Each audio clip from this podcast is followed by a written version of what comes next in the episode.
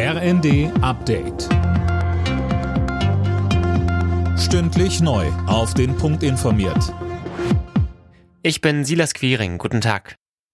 Innenministerin Faeser hat sich bestürzt über die Gewalt gegen Polizei und Rettungskräfte an Silvester geäußert und eine strenge Bestrafung der Täter gefordert. Sönke Röhling, wie hat sie sich denn zur Diskussion über ein Böllerverbot geäußert? Ja, das kann man ganz schnell beantworten, nämlich gar nicht. Das hält sie offenbar auch nicht für zielführend. Sie spricht von einem Ausmaß an Gewalt, das fassungslos und wütend macht und eine Verrohung zeigt, die konsequentes Handeln erfordert. Wer Polizeibeamte und Rettungskräfte angreift, der muss mit der ganzen Härte des Gesetzes bestraft werden, so Faeser.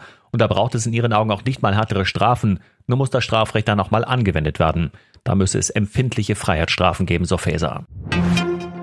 Die Bundesregierung will mit einem 750 Millionen Euro Programm gegen den Handwerkermangel vorgehen. In der Bild kündigte Bildungsministerin Stark-Watzinger an, Talente besser zu fördern und moderne Lernorte zu schaffen. Aktuell sind eine Viertelmillion Handwerkerstellen unbesetzt. Angesichts der Lage in der Ukraine hat NATO-Generalsekretär Stoltenberg die Mitgliedstaaten aufgefordert, mehr Waffen herzustellen. In einem BBC-Interview sagte er, das sei nötig, um genug Waffen für die eigene Verteidigung zu haben und die Ukraine langfristig weiter versorgen zu können. Er ist sich sicher, sollte über ein Ende des Krieges verhandelt werden, kann die Ukraine nur Erfolg haben, wenn sie auf dem Schlachtfeld stark ist, und Russland sei offenbar bereit, den Krieg fortzusetzen.